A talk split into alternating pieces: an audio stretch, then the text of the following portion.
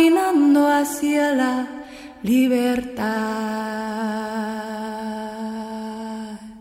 A mí me gusta cantar. A mí me gusta. Hello, welcome to the first episode of the Mutual Aid Podcast.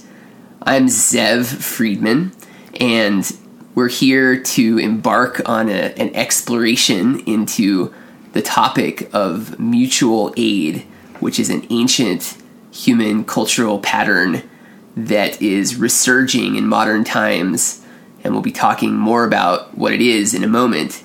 But this podcast is the beginning of a, a an effort to talk to people around the United States and the world who are engaged in mutual aid efforts, and to understand the state of the art in this uh, in this strategy for cooperation and for charting out a positive and hopeful future for our species.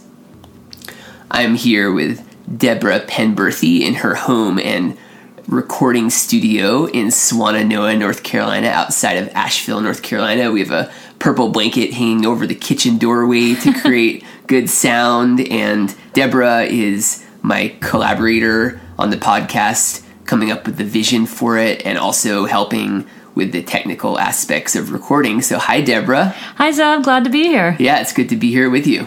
So we're going to be getting much more deeply into mutual aid and how it works later on in the podcast. But just to give a brief intro so you know what you're getting yourself into, mutual aid is a historically proven and ancient cultural and economic strategy that many people are working to repurpose in our times and address the, the kinds of challenges that we're facing now, things like climate change and species extinction and genocide and warfare, as well as meeting needs for healthcare and meaningful livelihood at a community scale and reclaiming our politics as true democracies.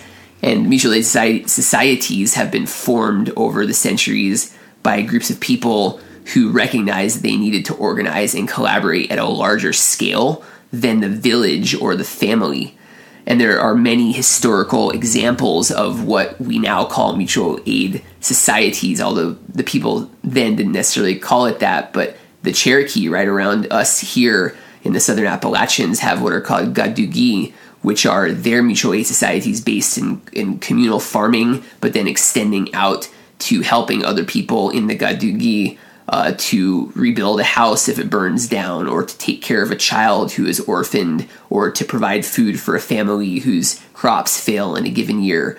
Russian peasants during World War One used multi-village mutual aid societies to help up to hundreds of people when a village was destroyed by warfare, to house people and provide food for them if their village was destroyed. Um, African Americans, starting during the Jim Crow era in the United States, organized using mutual aid societies to take care of each other's basic needs, even build hospitals, provide education, loan money to each other to buy homes and land for farming. Um, and that led up into the civil rights movement. The African-American mutual aid societies combined with churches were what enabled the high level of organization for the civil rights movement. And then mutualistas are Latin American mutual aid societies, which operate in Central America and Mexico, but also in the United States, um, where Lat- uh, Latin American folks who are living in the United States organize to help new immigrants to meet their basic needs, to find access to to legal um, legal help when needed, to learn English, to start businesses, um, to have health care provided and child care provided. So there are many examples throughout history of how people have used this this primary strategy of mutual aid to do things that we just can't accomplish at a family or village scale. So how I got interested in mutual aid is that I come from the background of human ecology and permaculture, which are both these systems-level approaches to the ecological and social and economic challenges that we are facing as a species on this planet right now, with many variations from place to place. But what human ecology and permaculture are a um, an attempt to address is how to design a truly sustainable, or we use the word regenerative, future for ourselves. And that's going to look like many diverse approaches to living in different regions of the world, but all of them have some things in common. And permaculture is is an attempt to tease out those patterns of sustainable living, compassionate living, and then to have a design system that allows us to create these regenerative human habitats and lifeways in any region in the world, in any situation. So I'm a permaculture consultant who I work with landowners and all kinds of different community groups, helping to design landscapes and infrastructure that provide for this f- sustainable future. Um, and I also work as an educator, a permaculture educator, and I live at a place called Earth Haven Eco Village. You can check it out, earth haven dot org, which is about an hour outside of Asheville, North Carolina, and that's a three hundred thirty acre intentional community that's off the grid and has been there for twenty-five years and is a kind of community scale experiment in permaculture.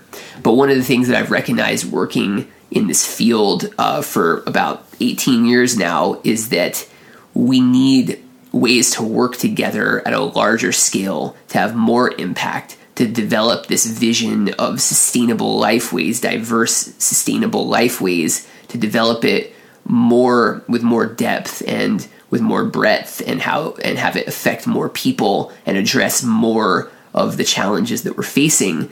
And I see that the movement so far has not succeeded um, to the level we need to, even in its thirty-five years of operation. So mutual aid is this ancient cultural strategy that our ancestors have used that we can now re-engage in this time to apply insights from permaculture and other places and work together at a scale, pool resources um, to begin to implement some of these these insights at a scale that's going to help to dig us out of the mess that we're in and grow the positive future that we're longing for. Once I became aware of mutual aid, I was delighted to learn about the existence of an organization called HUMANS, which stands for Humans United in Mutual Aid Networks, or HUMANS as an acronym. And you can check their website out at mutual aid network dot org. Stephanie Rierick is, is a primary director of that effort, which is a planetary network of people working to develop regional mutual aid initiatives. Um, and, and that's really exciting because we need that type, that level of information sharing, that level of, of experience sharing to be successful in all, all of our own regional initiatives. So HUMANS, you can check out a brief video that kind of explains what they're doing on the website. And it's a, they have a, a really impressive website with lots of tools for collaboration and sharing information and, and um, skills. And there are frequent calls that are being coordinated with people attending from around the world who are leading and founding at different stages of mutual aid initiatives in their own regions. Um, and on those calls, we get to share stories, we get to troubleshoot, we get to share successes and challenges that we're experiencing, and it's developing this sense of solidarity. And that's actually what the point of, of this podcast is, is to follow in the, in those footsteps and create a, a tool that allows us to gather the state of the art of what is happening in mutual aid work around the world, learn from what people have done and are doing so that we can all amplify our effects and do it better more quickly. So check out HUMANS for more information on that. And what that has culminated in, in my own work and with a team here, including Debra, is beginning to form the W N C, that's Western North Carolina Mutual Aid Network. And so this is a prototype, a pilot project, if you will, informing a mutual aid initiative that's organized around a credit union, community-owned credit union, and a healthcare cooperative as core features, then using the credit union, which is owned and operated by mutual aid members, to fund many other types of initiatives we need, things like carbon farming co-ops and land trust and housing co-ops and elder and child care and so on. And we'll go into that in more detail later. So that's a little bit about the basic framework of this mutual aid podcast and, and how I got into it. And now I'd love to invite Debra to speak about how your interest and involvement emerged in this topic. Yeah, thanks, Dev. So I've been friends with Stephanie since back in the nineties, and we worked for Greenpeace in Madison, Wisconsin.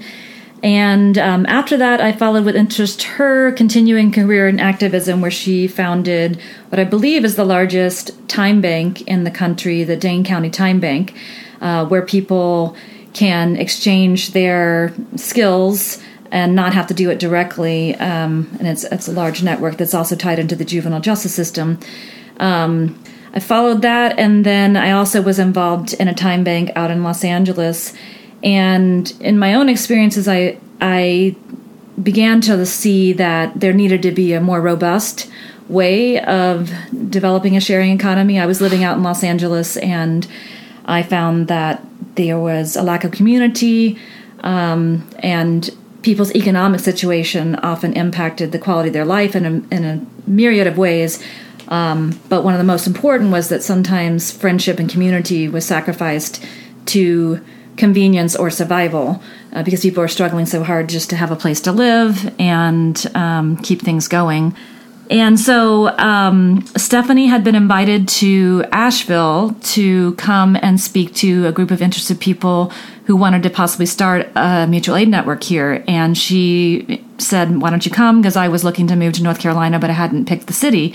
So I came up in October, and that's where I met you, Zev. Mm. And um, I was really excited about the idea of it. There was quite a bit of interest and excitement. And since then, it's been a little bit more challenging, kind of diffuse, and I kind of think it kind of just points to the uh, bigness mm-hmm. of the idea uh, of a mutual aid network. And so you and I have been talking since, I'd say, December um, about the idea of this podcast as sort of a nexus uh, to exchange information, to bring bring in information about existing mutual aid networks and talk about what's happening with the humans now, and then form ideas um, and, and not have to reinvent the wheel yeah. in, in our idea of mm-hmm. the Western North Carolina Mutual Aid Network. So anyway, I ended up moving here. Um, I've been here for a little while, and it's been slow going, but I am really excited that we're starting on this. And I think there's a ton of potential given the uh, geography, the way that people live in Western North Carolina. People are pretty tied to the land. Mm. And I think there's a, a long tradition that hopefully you can tap tap into. So I'm excited to be rejuvenating this idea together. Excellent. Thanks for being here together. Yeah. So in this episode, we're going to be going through our lives and how our own experiences and projects and thinking have evolved to bring us to this moment of initiating this mutual aid podcast, and then how the podcast itself is is interlinked with the beginning formation of the Western North Carolina Mutual Aid Network, and how we are imagining that unfolding and working and getting people involved. So we're, we're going to be kind of pursuing those parallel threads of mutual aid, the big picture of it around the world, and then mutual aid, the on-the-ground, tangible experience and process that we're going through with, with the Western North Carolina initiative. And in this first episode, it's going to be Deborah and myself. We're going to also briefly interview Tammy Lea Meyer, who's going to be our guest on the second episode. She lives up in Vancouver, British Columbia, and she's going to be um, our our our main meat of the second episode. And then in future podcasts, we're going to be ro- roving around the planet, finding all kinds of leaders working in different settings and different communities, different strategies, different needs, and trying to really develop kind of a patterns language of insights uh, from what works in mutual aid and how to make it Um, something that's really serving, that's really that's really impactful in different communities. Great, Zev. Uh, I love the idea of us roving around. I, we definitely need video for that. We're gonna have to put some. Uh, we're gonna have to get a website and put up uh, some video of that too when that happens. It could be like the Mars Land Rover, but it could be the Mutual Aid Earth Rover. Oh, awesome! And we just yeah. need to build the first Mutual Aid Network in order to come up with the money and exactly. to do that. Awesome. That'd be the credit union's first project, right? Um, so Zev, when you and I were talking when we first got to know each other uh, just a few months ago. You talked to me about a time in your life when you lived off very little money and uh, were doing something like sort of living off the sharing economy, except there wasn't really a sharing economy to support you. Um, tell me more about your life, uh, because I think that's so key. It's a key window into why mutual aid networks are so necessary. Yes. Yeah, well, I, I grew up in an activist family, social and ecological activist family, where the message in the household was always that that our um, mission and the values and ethics that we live by are more important than making lots of money. Although we had enough and, and got by and were never starving, it was the focus was on uh, what it meant to be an ethical human. And so that was modeled for me when I was a kid. And then when I was about seventeen, I started having my own kind of experiences and epiphanies about the ecological and cultural situation on the planet and the level of beauty and uh, and wonder that I felt looking at humans and what we're capable of, but in the same breath, the level of destruction and loss and greed yeah. and suffering that we are creating. And um, and so then that led me down a pathway of saying, what can I do about this? How can I contribute to keeping alive the beauty way in, or the many diverse beauty ways in human culture and life, and to, to keeping alive the ecological, indigenous life ways that there are many diverse forms of. And so then that led me down a path. I just said, I have to do everything I can right now. So I got really extreme, and I got rid of my old beater car that I had, and I started riding my bicycle everywhere and growing food on multiple little guerrilla garden plots hidden throughout the city of Asheville. And I built a little house out of timber and earth and straw in someone's wow. backyard, and lived in that, and um, and needless to say, didn't have health care or any uh, extravagancies like that, or and, complete protection from the rain. Or yeah, well, no, it was, that, it was it was, it was well, well built. built. It was protected okay. from the rain. Um, the, the the roof was metal. Okay, it was salvaged metal, but it was metal. um, and you know, and I, I just I thought I was going to transform everything all at once in my own life and all around me, and I didn't yet understand the slow moving ship of culture and human consciousness and economics, and just how profound the momentum is in industrial society towards extinction, actually, is what I now think. And if we want to change that that trajectory, we have a lot of work to do. And so I, I lived for about six or seven years on um, three to five thousand dollars a year, wow. basically, because I was living rent free and doing work exchange and growing a lot of food and buying minimal food and so on. And um, and so I eventually got exhausted doing that, and there were a lot of sacrifices I made doing that. And I also just started to understand that the type of impact I was really longing for is something that's a bigger project than than my own lifetime. And it's not just about me getting an experience of off-the-grid living or being able to pretend as if I'm not complicit in the industrial uh, war machine, but rather that what I really care about is a long-term trajectory of human well-being and culture and ecology, something that was here before I got here and is going to be here after I'm gone. Uh, or may it be so. And so that's when I started to get interested in larger collaborative strategies, of which mutual aid, I think, is the most developed example. And this is especially persuasive because it is something that all of our ancestors have also found themselves doing and discovering.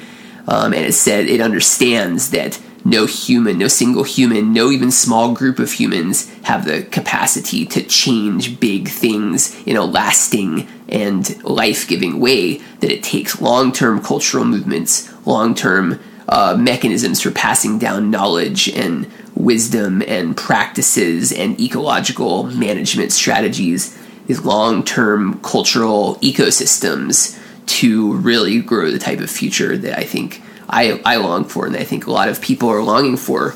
And so that's that's how I ended up emerging into permaculture and then into into this mutual aid um, initiative, is through that own that lived experience. Yeah, so tell me about, I know you've done a lot of reading on existing mutual aid societies. Tell me about one of the ones that's the most exciting, something that you think we could draw upon for yes. today's mutual aid networks? Yeah, that's a great question. Well, there, it's interesting. There are different initiatives that have different strengths, I think. So, for instance, there's something in, in New Zealand going on with these lending pools, which is kind of an aspect of mutual aid, is how we work with money in our lives and, and the existence of the cash economy. And in, in New Zealand, these lending pools are small, informal groups of people who have a formal, I say informal, but they have a formal commitment to each other, where they each put in a certain amount of money each month, and then they take turns lending that money to each other to start businesses, to buy land, houses, do things their families need. And that's just a way of harnessing the power of collaboration, economic collaboration. And that's only about ten families in each of those lending pools. That's very small scale. Um, on a different scale, there are what I mentioned earlier, the African American mutual aid societies, uh, which I think some of them have uh, have gone have defunct in terms of their original form since the civil rights movement.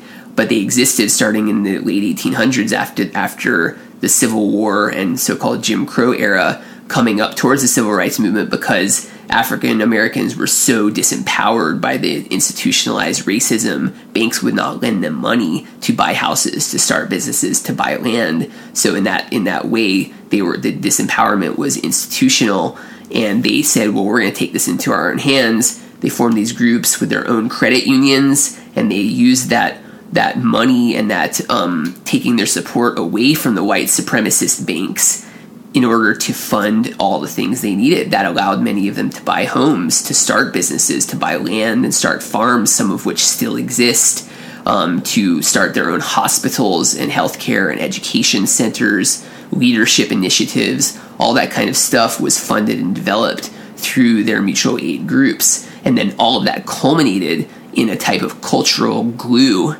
which then allowed them to organize the civil rights movement, because they had the trust and the interdependency from having taken care of each other in those very tangible daily ways that then developed the relationships over time to enable that mass political movement and changing the large-scale political and economic institutions in the United States, which clearly still need a lot of change, but the civil rights movement was a major culmination of, of that organizing work through mutual aid Uh, type community efforts. Was this in particular communities within the U S, or was it widespread? Widespread. Yeah, there's a whole, um, there there are entire websites talking about many dozens of groups that existed throughout the United States. Oh, wow. Yeah. Okay. Uh, speaking of websites, Zev, I think you wanted to set aside some time to talk to our listeners about some resources they can check out. Yes, good idea. So, first of all, we encourage you to check out the W N C Mutual Aid Society Facebook page, and that's where um, we've been putting up articles, and I've been writing original pieces about our efforts here. And please be sure to like and follow that, and that will be where we'll announce future episodes of this podcast as well. And then regarding the African American mutual aid societies in the United States and Uh, the, we were referencing historically, also to, to bring in some of the new generation of efforts along those lines. There's something called Cooperation Jackson in Jackson, Missouri, which is doing really impressive things.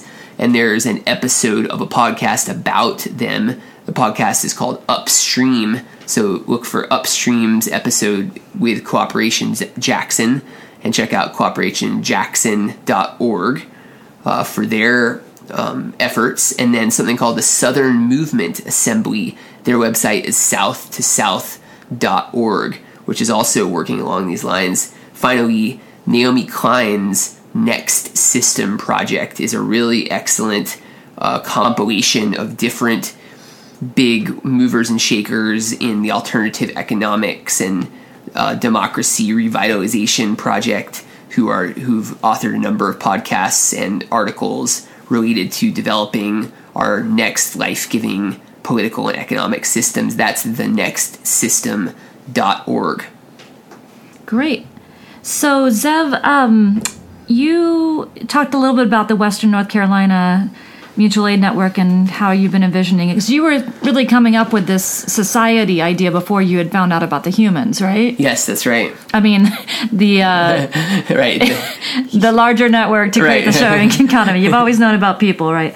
Um, so tell me about your vision. It's um, it's large and right. ambitious. I want to hear more about that. Yes. Well, I you know I t- try to think about projects that are uh, kind of multi-generational scope, and in permaculture we often say like we plan for a one hundred fifty year time frame for a piece of land, so that's longer than most of us are going to live anyway. That's based on the cycle of a, of a forest and how long a old, an old growth tree lives here, so we try to plan for that time scale, and some of these things we need to be thinking in, on that level. So this is a vision that will take a while and certainly evolve as we as we go with it, but Uh, the idea that I've been working with and, and then hoping to engage a team, and we will develop the vision even collaboratively, and it will surely change as we get more deeply into it. But for the Western North Carolina Mutual Aid Society is uh, an, a kind of networked organization that is organized around a core of a community-owned credit union and a healthcare cooperative.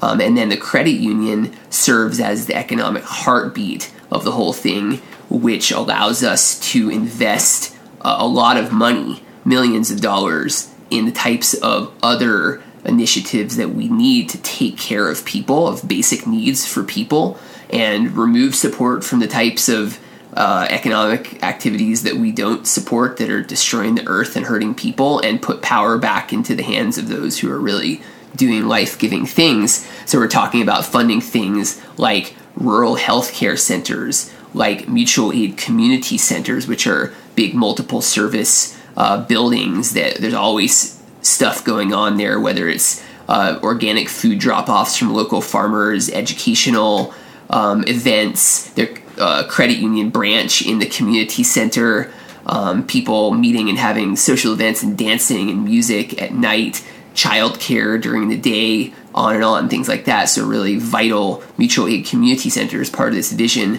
And by the way, that's not just something that I'm thinking about. This uh, Southern Movement Assembly, south to south dot org, has a very coincident vision and actually has five uh, mutual aid community centers established in the southeast U S already, including oh, wow. one in Atlanta, Georgia.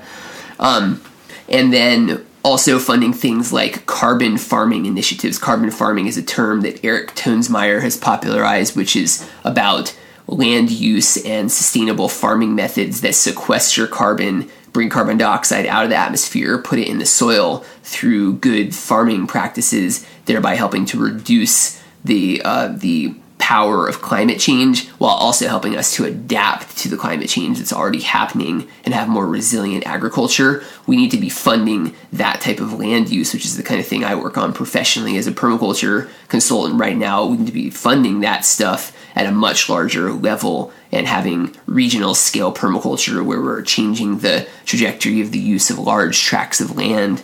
So all these kinds of things, it's a whole systemic recreation and renewal of uh, democracy and economics and land use and education and the way we organize our communities, and helping us to get ourselves out of isolation and nuclear family settings where it's a constant struggle, and into a place where we can thrive and have our needs met, met and then have the energy and imagination freed up to be able to work on a long-term vision for our society and culture. That's what we're, that's what I'm going for with mutual aid, and, and seeking partners and a, and kind of a dream team to pursue.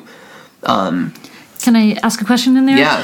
Um, one of the core facets that really interests me in the Mutual Aid Network is reducing our reliance on the cash economy yeah. and increasing our reliance on the sharing economy. And I mean yes. the true sharing economy. There's been a lot of talk about like Uber and Lyft and Airbnb being the share econ- sharing economy. And I just want to clarify for our listeners that we don't mean that. Right. um, right. Is there a better term that people come up with for that? Not that I'm aware of. Okay. Yeah. Um, so, and one of the things that's on the website for the Mutual Aid Network that I, I plan to do sometime soon is to work mm. on a posterity budget. Oh yeah. Yeah, where you write down how you're meeting your needs for all of your uh, whatever it is you need to live and thrive. Um, and most people right now, that's through a job and the cash economy, but then seeing all the different ways that you can start to reduce that by, you know, growing your own food or sharing, trading, that sort of thing. Yeah. Um, tell me about how you envision the credit union mm. and these other facets relating to this, yeah. like posterity budget and reducing our need for the cash economy. Thank you. Yeah. So it's true that the credit union, which is, is, is, is a bank, you know, but it's a community-owned bank as opposed to a commercial bank, uh, is not an alternative economy thing in the, in the sense that it would be organized around dollars. And that comes from my own a, kind of a cycle of lived experience that I've gone through in my own life with an attempt to radically separate myself from the cash economy, like we spoke about earlier. Mm-hmm. Um, and then I, I began to recognize over time that um, the level of sacrifice necessary for an to individual completely, or for an individual completely separate from the cash economy is so high mm-hmm. that there is almost nobody, myself included, who's willing to make that many sacrifices. That means not having modern healthcare. That means not being able to travel to visit family. That means only eating food that I'm growing, only using clothing that I'm making, and on uh, and on. Yeah. You know, and it's a it's a radical thing because what it actually takes is a culture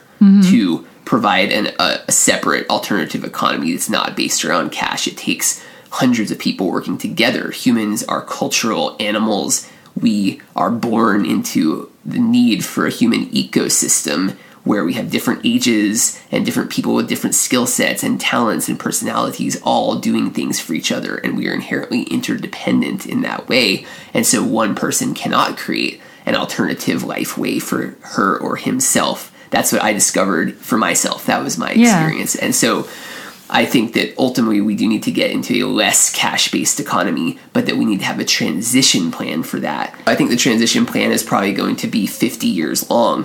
Mm. And in the meantime, we need to be providing for the basic needs of our communities and, and frankly, fighting fascist tendencies that are emerging or in global political structures and dealing with severe climate change. So the, the credit union is is a transition strategy in that it sets us up to get the most possible leverage in the current economic conditions. From each dollar. For, for, from yeah. each dollar, but I mean in the economic system, the way it exists, the way the mm-hmm. economic system exists is based on debt and loans. And many people um, are in very hard situations because of the debt structure that's inherent to the structure of our economy. And so That's all, that's all, without going t- too deeply into it, but that's all dependent on the way that banks are set up and the way money is loaned from larger banks to smaller banks to individuals and businesses.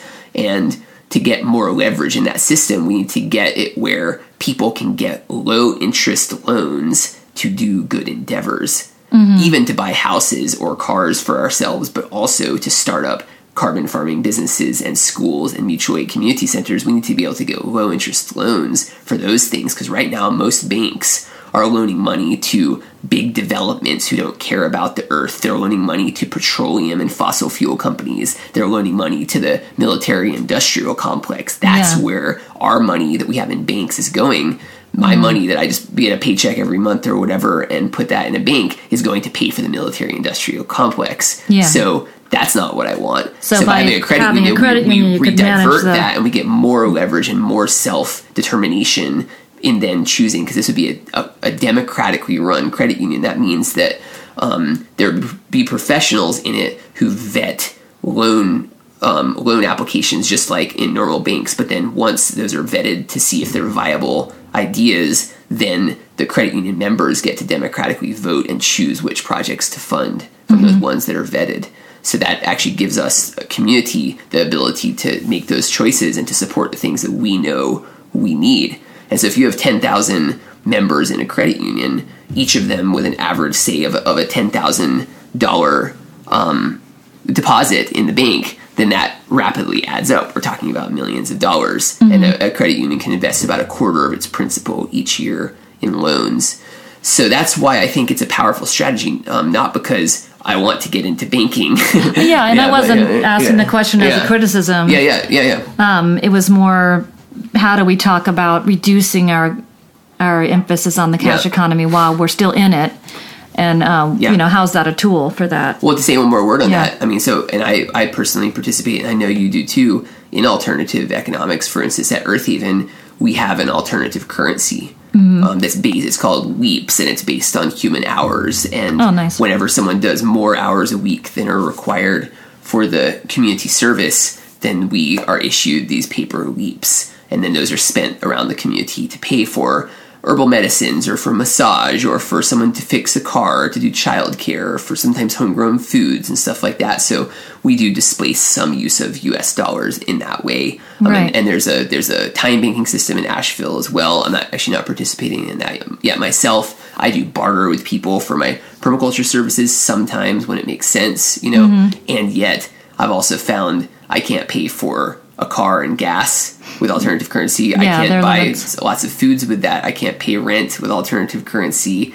I can't pay for healthcare mm-hmm. with alternative currency. So there are a lot of core needs that, that the cash economy, unfortunately, has us, has our attention compelled towards those needs. So that's right. why we participate. So I'm like, how do we flip that around and change that dynamic and take the power in that setting? And a credit union seems to me like the most powerful tool we have available for that. So that's why I see it at the core of, of the Mutual Aid Initiative in Western North Carolina. Makes sense. And um, yeah. one of the other things that the Mutual Aid or the Humans are set up to do is to make it so that we don't have to just trade with our um, alternative oh, yeah. currency within our own town. Yes. But let's say there's somebody who manufactures something in Germany and they're part of the Humans. Right. We could eventually trade so that it expands the possibility of what we can trade within this this economy and, and in, a, in an economy that reflects our values. Yeah. Yeah. Yeah, I think that's a really visionary idea. Yeah. Mm-hmm. So um, is this a good time for us to segue to introducing our little teaser that we're, our next guest we're going to have on for a minute? I think so. Yeah. So do you want to talk about Tammy and how we're going to bring her on in a second? That'd be great. Yeah. Tammy Lea Meyer, we were introduced to by Stephanie Rierick, who's the um, big leader in Humans. And Tammy is a really seasoned activist in the mutual aid movement. And, of course, we'll let her speak for herself. Uh, but she's been at this for a long time. She's out in Vancouver, British Columbia. Um, and she's been really generous with us with her time and advice in setting up this podcast and developing these ideas. She's in particular been involved in a community-owned credit union herself out in Vancouver, as well as time banking. Um, and she's has a passion around not only podcasts, but embedding podcasts in a multimedia context that really communicates a rich message to people and has a strong impact in communities and in helping the causes that they're intended to help. So we're really honored to have Tammy Lea Meyer join us for a teaser now and come back in our second episode for an in-depth interview with her. Let's Absolutely. Get her on the phone. Hi, Tammy. This is uh, Zev calling you, and it's really good to have you on the Mutual Aid podcast. Awesome. Thank you so much for inviting. Yeah, it's it's really our pleasure. And so we just introduced you, and we'd really love to hear about your work as a mutual aid advocate, and especially with what you're telling me about the Global Challenges Collaboration. Fantastic. Tell us about those things. Yeah. Absolutely. Uh, so first I'll start with, I, I came into contact with Stephanie Rierick in twenty fifteen at the Impact Economy Summit. And I was really inspired by her work and and what she what she's been doing in helping to develop these nodes and pods of mutual aid really hit me as that is what is needed, because we need to work outside of the current financial system and kind of weave our gifts and abilities and what we can do together. Um, and so um, I, one of the first things that I, I did with Stephanie was to do a podcast with my friend uh, Don Morrison from the Working Group on Indigenous Food Sovereignty, which is a really important place to be able to look at mutual aid and look at alternative economies. There's so much wisdom and knowledge within Indigenous cultures. Um, and then more recently, really what I've been focusing my attention on is on a, a project that was co-convened last year um, the Global Challenges Collaboration. And we put in a proposal to the Global Challenges Foundation, which we did not win. Uh, but we've been in a, in a practice of uh, creating long-form, deep-dive podcasts with each other since o- October twenty seventeen. And right now, we're doing four calls a week, and so they're all in Zoom video conference software, um, and convening conversations around global challenges, who we all are, and how we can help each other to Uh, progress our projects towards global systems change. Wow. Yeah. That, that's that's really fascinating, and uh, I bet a lot of us would love to be a lizard on the wall during those calls. Well, they're all recorded, uh, and they're all available online if anyone wants to join the Global Challenges Collaboration on Facebook. All right. Thank you for telling us. And, mm-hmm. okay, so are those, in fact, the deep dive podcasts that you're referring to? Yes. Record, recordings of those calls. I see. Yes. Got it. And are there any other websites or uh, resources you'd like to direct our listeners to while you're at it? Uh, well, we are still working on that. We've been using the Facebook page as a place to kind of collect the what we're doing and have kind of that platform for discourse.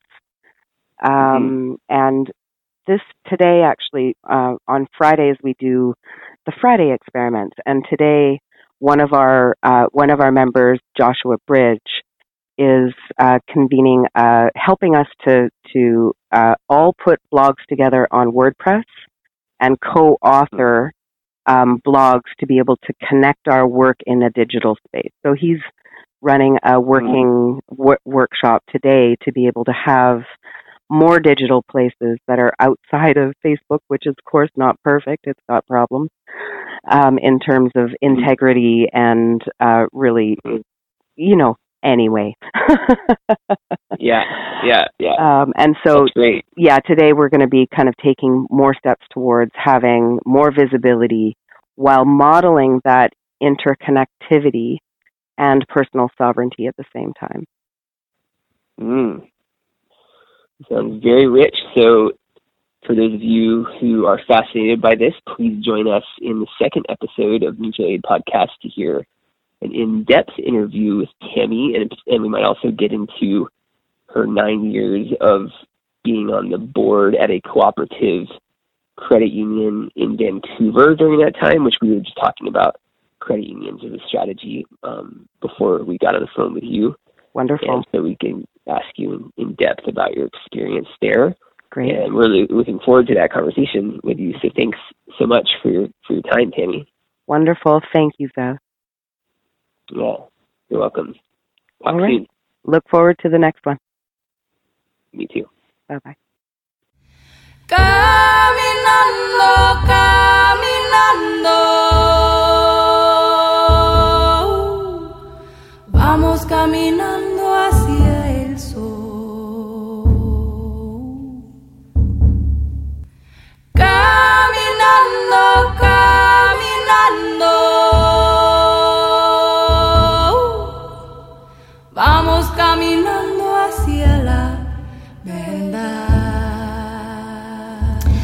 So, Zev, since today's episode, um, we've really taken a deep dive into your life and your work and how it relates to the Mutual Aid Network. So I want to make sure that we talk a little bit before we end our episode about permaculture and how it relates. And um, you've told me a little bit about the biological underpinnings of permaculture and how you think it relates to mutual aid societies. Can you talk about that a bit? Sure. Yes, there's this guy, Kropotkin, who is a Russian living in the U K in the late eighteen hundreds. He was basically like a con- late contemporary with Darwin, and he's written a book called Mutual Aid, A Factor in Evolution. And that is a fascinating book, and it's a foundational one for the whole mutual aid movement, especially in modern times. And what he goes through in that book, the first third of the book, is him saying, you know what, there's actually more cooperation in life forms and biology and in ecosystems than there is competition. There are both things for sure, but there's more cooperation, and the, the survival of the fittest actually means survival of the most cooperative. And he says the reason why the survival of the fittest thing got turned into the comp- competition was that the industrialists of the time in the U K took, they cherry-picked Darwin's information and wanted to use it to prove that rich people are more fit and can therefore do whatever they want to poor people. And so they, they, they co-opted it for that ideology. But in his book, he goes through example after example after example in biological systems of the way penguins crowd together for heat and then take turns being at the center to stay warm and manage to survive in extremely cold temperatures, whereas alone or in small groups, they would just all die, right? He goes into mutualistic examples between species of how birds eat insects off the fur of mammals, thereby reducing the parasite load on the mammals and getting food for the birds, and on and on and on. And so the mutualism, what ecologists now call mutualism, that's the dominant pattern. And yes, there's some competition, but that's that's a minor pattern compared to the cooperation. And so he goes through and details that. And then in the last two-thirds of the book, he goes through the vast history, just the bones of it, of cooperation and mutual aid in human culture and society starting thousands of years ago and working through all societies, all continents, up through the present. Um, and so that's what we're working with permaculture. A lot of people call it eco-mimicry. It's, we say, the best ideas that we can use in human design processes are those that we find in nature, and then we mimic them in human endeavors. And so this is yet another form of that. Mutual aid is mimicking the deep pattern of cooperation that we find in nature and saying, how do we apply that to human economics and culture and society and relationships instead of this competitive individualistic thing which is driving us extinct. And so that's the foundation of it, really, is that observation of this deep natural pattern. Awesome. It makes me think of Darwinian feminism, too. Mm. Maybe we can get into that in a future episode and how those two ideas relate. Fascinating. I want to hear about that. Yeah. Well, we've got many more episodes to go, right? That's exactly. The idea here? May it be so. All right. So do you want to talk about um, what we're going to be doing in the next episode?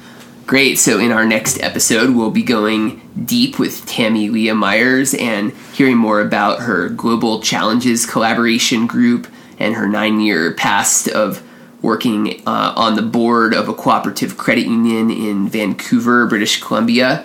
So look forward to that. And please join us. This has been episode number one of the Mutual Aid Podcast. And don't forget to go to our Facebook page, W N C Mutual Aid Society, and like and follow us there, please, if you'd like to. And also, I manage that page, so you can message me there if you want to be in touch about collaboration or getting involved with this project. See you next time. Thank you for listening, and thank you to our music partners, Rising Appalachia, who provided today's beautiful song, Caminando. You may find them on the web at rising appalachia dot com. Please enjoy the rest of their track now, and we'll talk to you soon. Ya no más desnutrición, queremos liberación. No al egoísmo, no a la guerra, para vivir la vida plena. Caminando,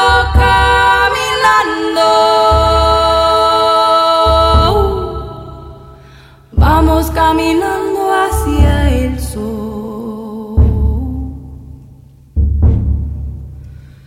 Caminando, caminando, vamos caminando hacia la.